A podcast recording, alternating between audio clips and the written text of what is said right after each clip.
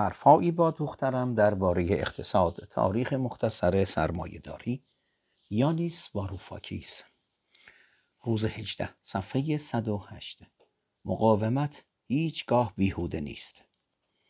تقریبا در همان زمانی که مری شرلی داشت فرانکنشتاین را می نوشت گروهی از کارگران انگلیسی معروف به لادایت به باختن کارشان به ماشین های نساجی در کارخانه های کتان و پشم که با بخار کار می‌کردند اعتراض کردند. آن هم با نابود کردن این ماشین ها لادایت ها یکی از بد فهمیده شده ترین بازیگران تاریخند دعوای آنها با خود ماشین ها نبود هرچند چند تایی از آنها را داغان کردند. آنها مخالف این واقعیت بودند که افراد بسیار معدودی مالک این ماشین ها باشند. پس چیزی که به آن اعتراض داشتند سامان اجتماعی بود نه فناوری چیزی که لادایت ها نتوانستند به آن دست یابند یعنی محدود کردن پیشروی ماشین ها دست کم گاه و بیگاه با لحظات ایکاروسی جامعه بازار به دست آمد یعنی لحظاتی در تاریخ که فروپاشی اقتصادی حاصل از ترکیب اتوماسیون و بانکداران به رکود و کسادی بدل می. این یعنی با اینکه اتوماسیون سرعت را تا حد خیره کننده ای بالا می‌برد این فقط بخشی از ماجراست. اگر امروز با هواپیما به بنگلادش بروی تا از تأسیسات تولید تیشرت دیدن کنی از دیدن هزاران کارگر و نماشین که تکه های لباس را به هم میدوزند مبهوت می‌شوی. این صحنه به شکل قابل توجهی شبیه صحنه است که در فیلم عصر جدید چارلی چاپلین تصویر شده. در این فیلم محصول سال 1936 چاپلین نقش کارگر کارخانه ای را بازی می کند که روی یک خط منتاژ پیوسته در حرکت کار می کند. همان ابداعی که با اختراعش در سال 1913 تولید متحول شد. او که برای همگام شدن با ماشین ها تندتر و تندتر کار می کند خیلی زود رفتارش شبیه ماشین می شود و بی اختیار همه چیز را مدام با آچار پیچ می دهد و چنان آشوبی به راه می اندازد که در نهایت کارش به بیکاری و زندان می کشد.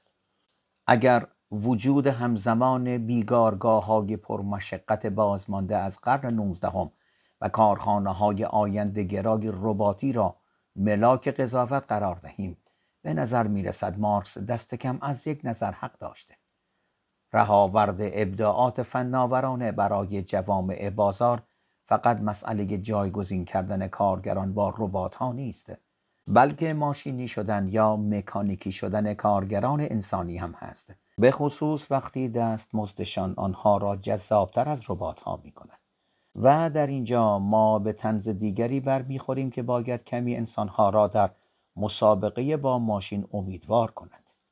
استخدام انسانها همواره این مزیت را دارد که کارگران برخلاف ماشین ها دستمزدهای خود را هر قدر هم که کم باشد دوباره به چرخه بیندازند و به سهم خود تضمین کنند که بازاری برای تیشرت یا دیگر محصولاتی که در تولید آن مشارکت کرده اند وجود دارد. به همین دلیل اگر این دستمزد نزول کند مثل وقتی که کارگران بیشتر مکانیکی می شوند و مهارتشان کم می شود مرحله ای می رسد که آنها ضعیفتر از آنند که از فروش کالاهایی که در تولیدشان مشارکت کرده اند حمایت کند اگر از این دریچه نگاه کنی این به نفع کل جامعه بازار از جمله حتی کارفرماها در یک تراز کلی است که کارگران در مقابل مکانیکی شدن خود مقاومت کنند.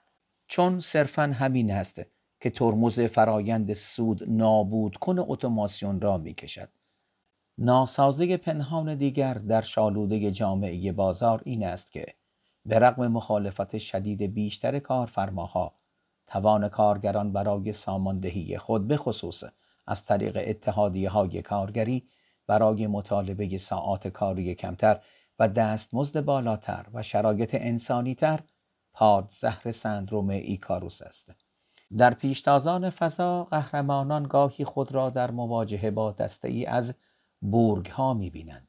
موجودات جمعی ماشینی شده ای که هدفشان این است که هر گونه ای را که به آنها برمیخورند به یکی از خودشان بدل کنند و پیامشان به انسانها این است شما هم شبیه خواهید شد. مقاومت بیهوده است. برعکس مقاومت هیچگاه بیهوده نیست. ماشین برده ها یا ماشین اربابان. احتمالا خواهی گفت که برای کاملا خودکار شدن تولید ما باید ماشین هایی بسازیم که می توانند ماشین های جدید را طراحی کنند و بسازند. این درست است.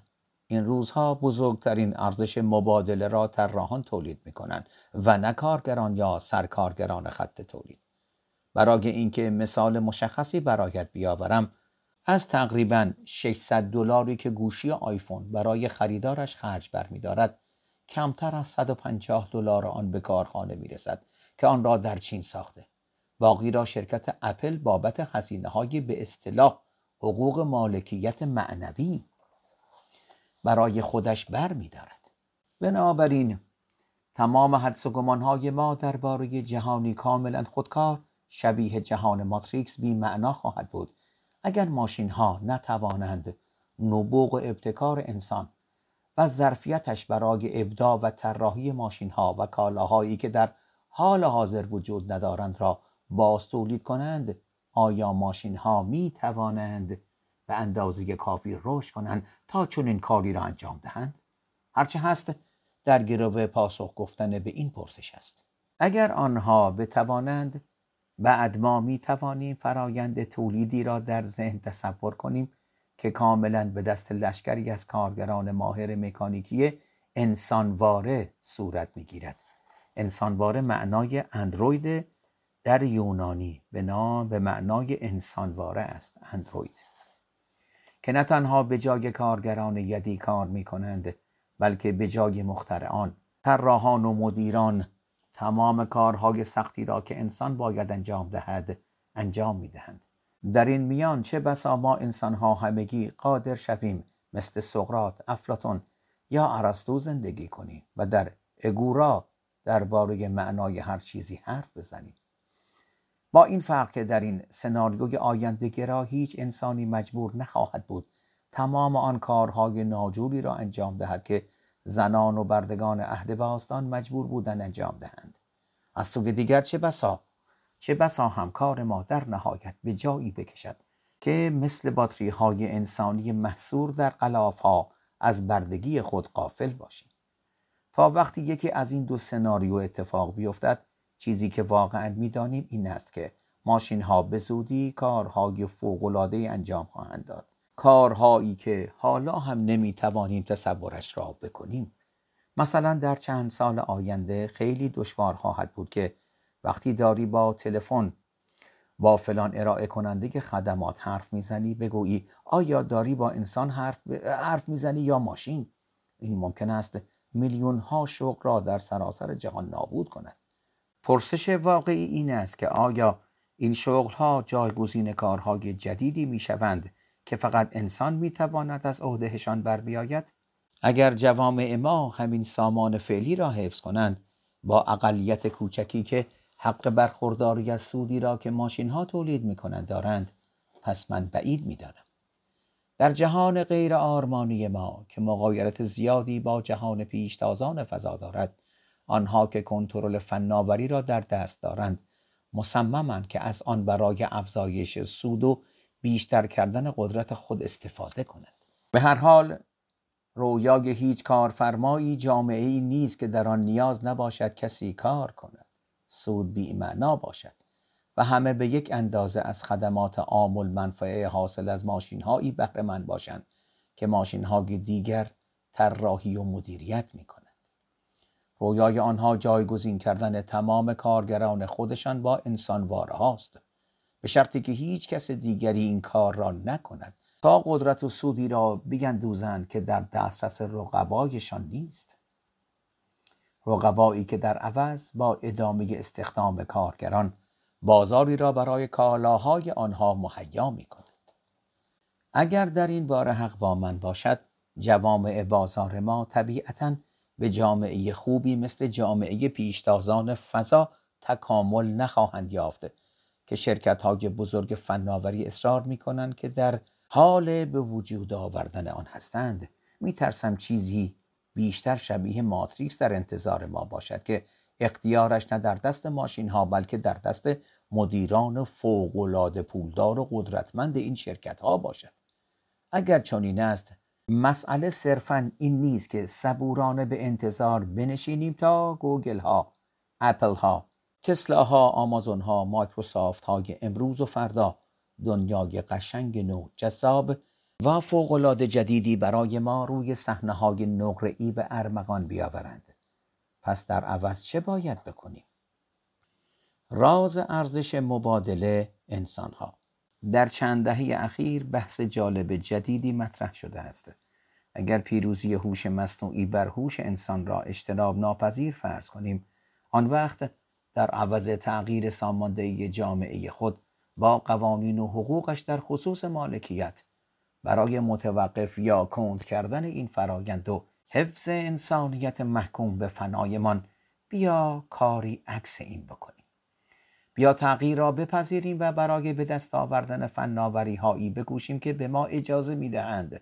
پسا انسان و غیر قابل تشخیص از ماشین های پیچیده ای شویم که در مسیر تکامل خود هستند.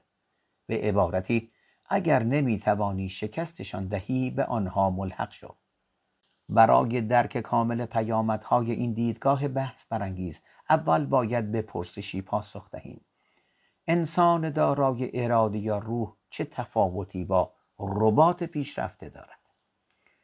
در فیلم بلید رانر بلید رانر 1982 قهرمان اصلی ریک دکرک که هریسون فورد نقش آن را بازی می کند وظیفه دشوار و ناخوشایند کشف و نابودی رباتهای انسان نمایی را به عهده دارد که از مستعمرات فرازمینی خیلی دور گریختند جایی که آنها به دست انسانهایی که از قدرت و هوششان میترسند محبوس شدند و راه برگشتش به زمین را یافتند مسئله این است که با رشد فناوری انسانواره این همانند سازها روز به روز پیچیده می شوند و انسانها قابل تشخیص نیستند. دکرک شناسای این اهداف را در دریای پر ازدهام لس آنجلس سختتر و سختتر می بیند و وقتی آخرین و پیشرفته ترین مدل انسانواره شروع به پروردن احساسها و میل به آزادی می کند کار ریک به شکل غیر انسانی دشوار می شود. در فیلم بلید رانر ریک و بیننده وادار می شود بپرسد انسان بودن به چه معناست حال فرض کن ناشنوایی و از سمعک استفاده می کنی یا پای تو با یک پای مصنوعی عوض شده. آیا تو همچنان انسان هستی؟ البته که هستی. فرض کن ما بعد شروع کنیم به جایگزین کردن اندامهای تو یکی بعد از دیگری با اندامهای مکانیک. یک قلب مصنوعی، ششهای مکانیکی، کبد و کلیه های مصنوعی. آیا حالا تو همچنان انسان هستی؟ البته که هستی. اگر به ذهن برویم چه؟ اگر مثلا ما ریز تراشه ای را در بخش مهمی از مغز تو قرار دهیم مثل همانی که برای تسکین نشانه های بیماری پارکینگسون انجام می شود تا واکنش های تو را بهبود ببخشد چه؟ باز هم فکر می کنم پشت تمام فناوری ها تو همان سینیای قبلی خواهید بود اما اگر باز بخش دیگری از ذهن تو را عوض کنیم چه؟ بخش دیگری خلاصه اگر ما همینطور ادامه دهیم در جایی چیزی در تو عوض می شود که به این معناست که تو دیگر تو نیستی و در نهایت نقطه ای خواهد رسید که تو در واقع به انسان واره بدل شوی. شاید نتوانی بگوییم دقیقا کدام بخش. وقتی در ذهن تو یا من جایگزین شود ما را از انسان بودن در می آورد فقط کافی است که حتی صرفا با قیابش بدانیم چنین بخشی وجود دارد. حال فرض کن ما این کار را نه فقط با تو بلکه با تمام انسانهای جهان هم انجام بدهیم. این می‌تواند طوری باشد که گویی همه در جهان بلید رانر در واقع یک همانند ساز هستند. از جمله ریک دکرک یا در واقع طوری که انگار ما برده ماتریکس نشده ایم بلکه به همان ماشین هایی بدل شده ایم که آن را به پیش میرانند. وضعیت مطلوبی برای آنها که آینده ای پسا انسانی را در سر دارند. گذشته از مخالفت های احساساتی و نازک دلانه ای که ممکن است با چنین آینده ای داشته باشی فکر می کنم در چارچوبی کاملا اقتصادی جامعه ای از انسانواره هایی مانند این خیلی ناقص باشد. بیا به ماتریکس برگردیم و بپرسیم تفاوت اصلی اقتصاد در آنجا و اقتصاد ما چیست؟ پاسخ این است که در اقتصاد ما همه چیز مبتنی بر ارزش مبادله است.